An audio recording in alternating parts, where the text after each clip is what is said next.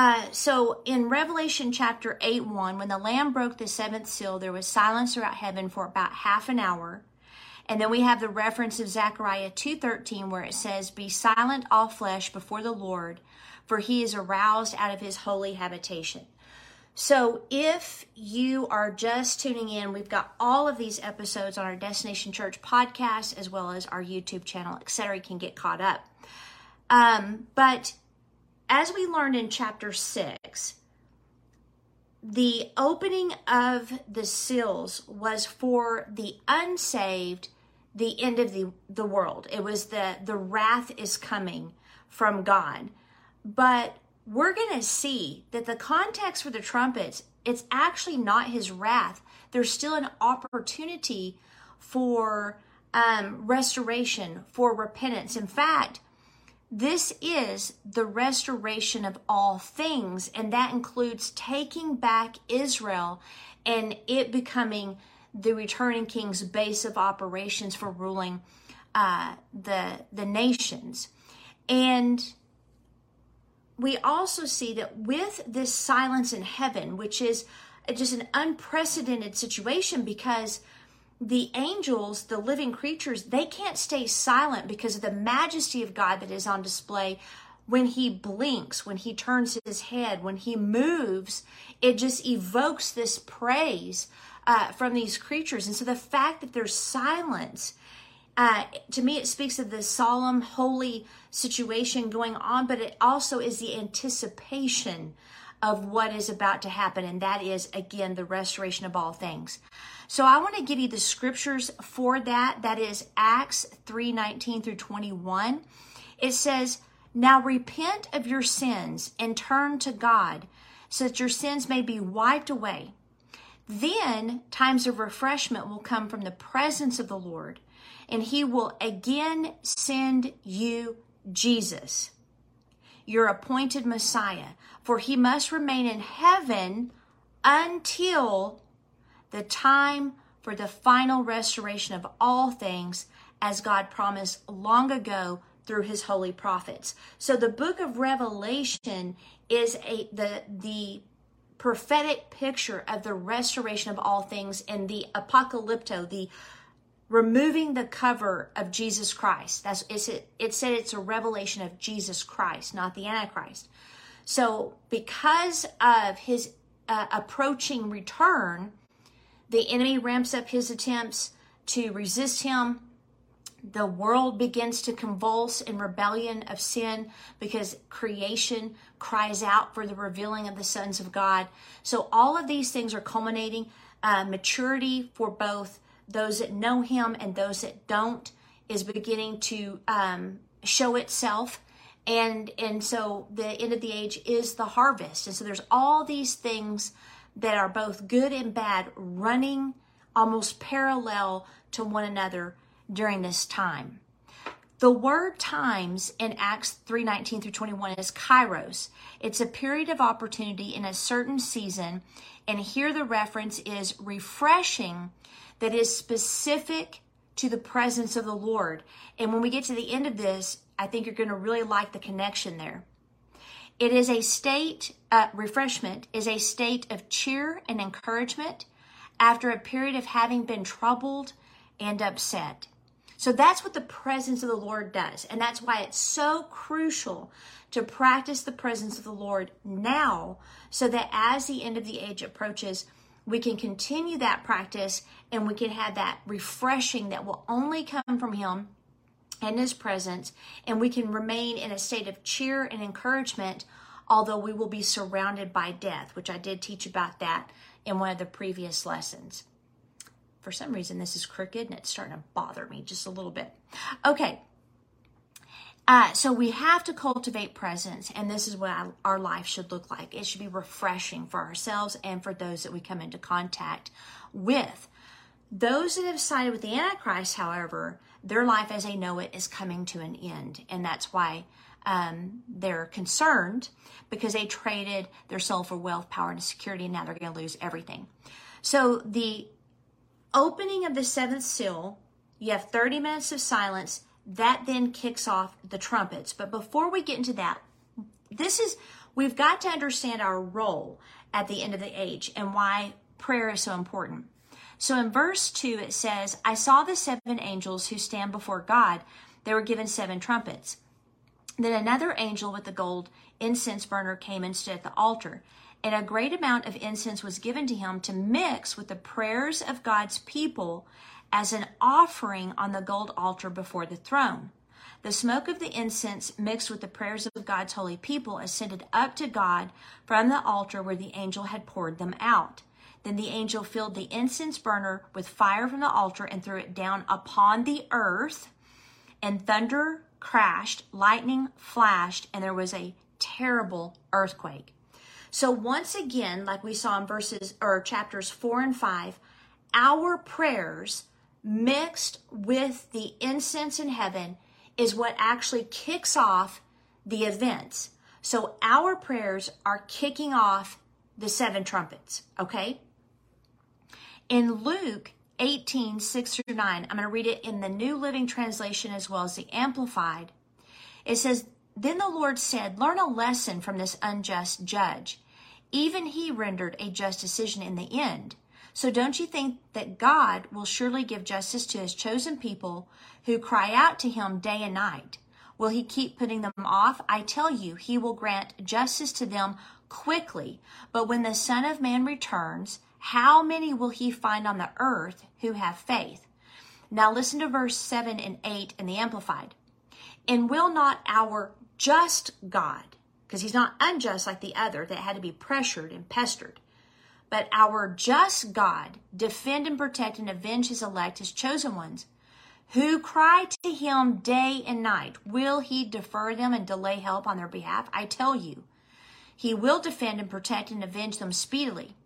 However, when the Son of Man comes, will he find persistence and faith on the earth? So the first thing is the context of 24 7 prayer. Okay? So the 27, 24 7 prayer across the earth is a sign of the end of the age. So a massive prayer movement, movement which we've seen and is still continuing to this day, is going to build and swell across the earth this, as uh, from the saints of God.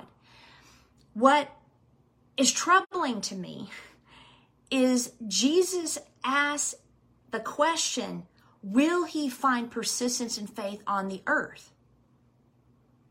I I personally get a little nervous when God in the flesh is wondering if he's going to find faith, faith on the earth when he returns. I don't know about you, but that's a little bit nerve wracking. So, to me, it shows again how important it is to understand the end of the age, how important it is to have the refreshing from his presence, and how important it is to maintain faith in spite of what we might see coming down. Okay? So, we have this 27 24 uh, 7 prayers for justice.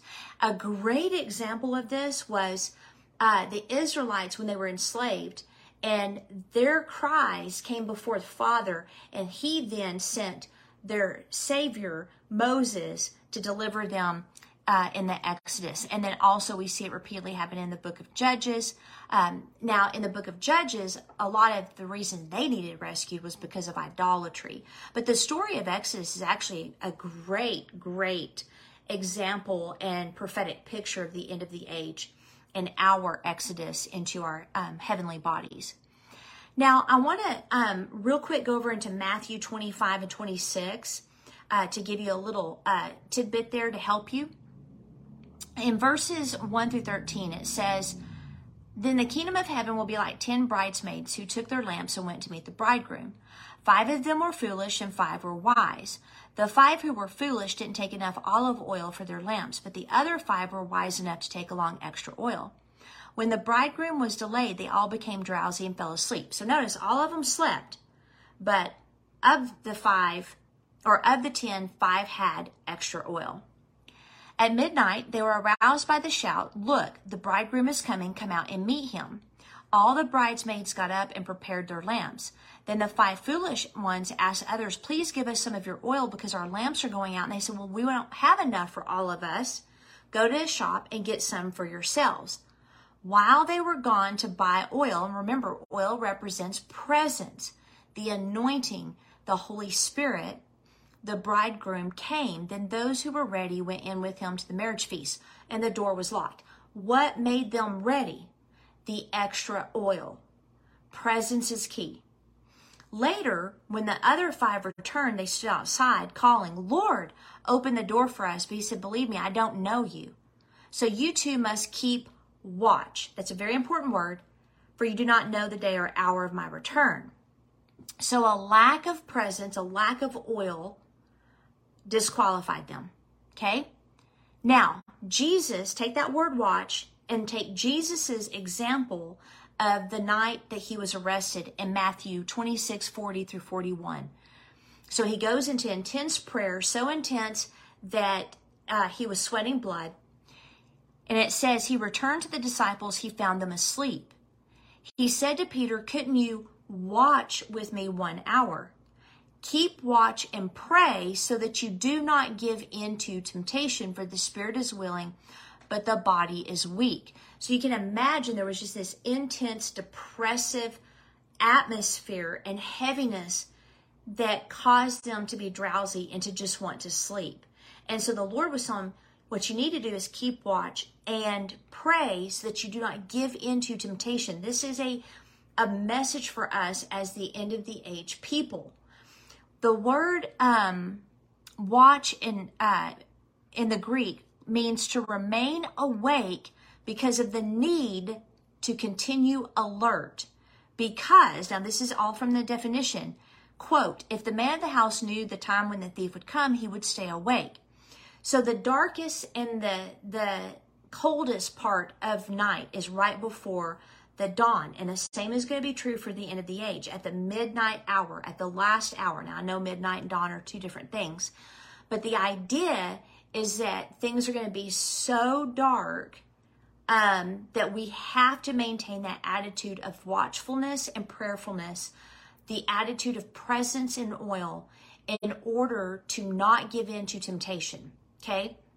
That's going to be very, very key. So we have to learn to see and discern with eyes of our spirit man versus our natural eyes, or we'll get tripped up. Okay, so his return. Here's where things can get tricky.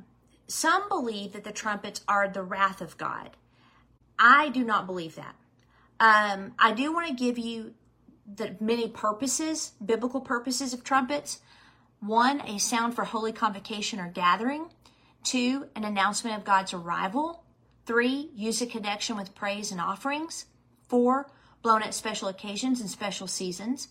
Five, prophetic warning of God's judgment that if ignored was costly six, use in battle, and seven, at royal coronations. So we do see that trumpets are for the announcement of the king and his return and his coronation, etc., gathering. Uh, and then we also know uh, in Matthew 24, uh, 29 through 31, that after the sun and moon were darkened and the stars fell, a sign of the Son of Man will appear in the heavens, and he will send his angels with the mighty blast of a trumpet to gather his people. So we know that at some point in the trumpets, we are going to be caught up to meet him in the air. Paul tells us the exact trumpet, okay? So in 1 Corinthians 15 52, it says, It will happen in a moment, in the blink of an eye, when the last trumpet is blown. So it's going to be number seven. And you'll find as we continue, that is exactly correct. And I will show you where we're caught up uh, in the book of Revelation.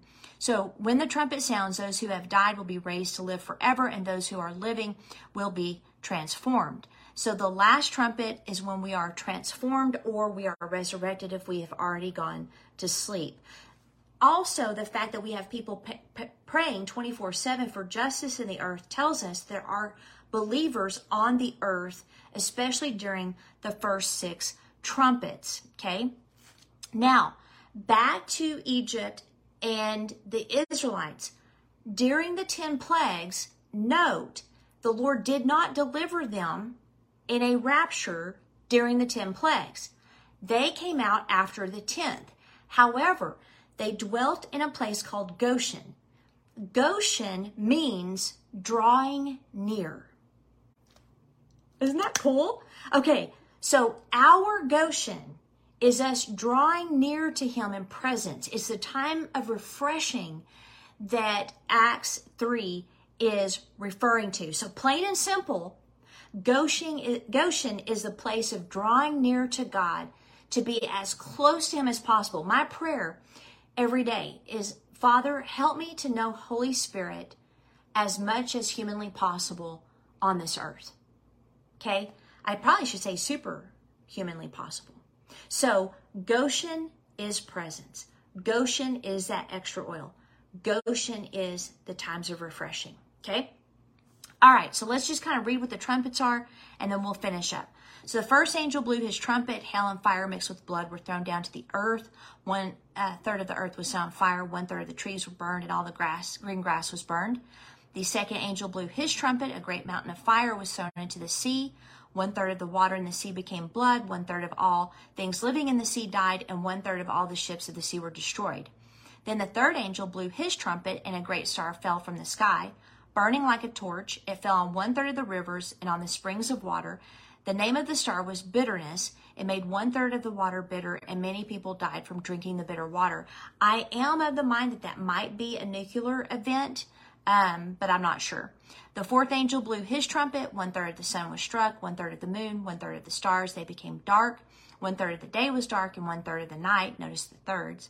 Then I looked and I heard a single eagle crying loudly as it flew through the air Terror, terror, terror to all be, who belong to this world because of what will happen when the next three angels, the last three angels, blow their trumpets.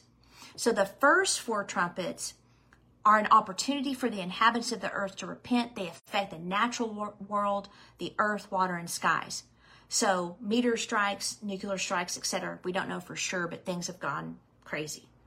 Then after the first four, we've got this eagle or vulture is actually the original language, crying terror to those who belong to this world. That's not referring to God's people. It's not referring to being an inhabitant of the earth. It's referring to those that are disloyal, that do not know God, and that have um, taken the mark. Okay? Um, now, the word terror means a state of intense hardship or distress, disaster, and horror. It's idea of how greatly one will suffer or what t- terrible pain will come to one. So things are bad, but they're about to get real bad. And that's for those who dwell in the world. Okay? So for us, our habitation is to be Goshen, uh, and that will protect us from the things that are coming to the inhabitants of the world. All right, got it done in time for coffee. So, um, I don't know why my microphone's not working. So, you know, got the first part of it that's silent. Hopefully, people will keep watching. But you guys have a great night. And my plan is to do urgent education this week. I'm not going to say when because it never happens the day I want. But expect to see me one more time live.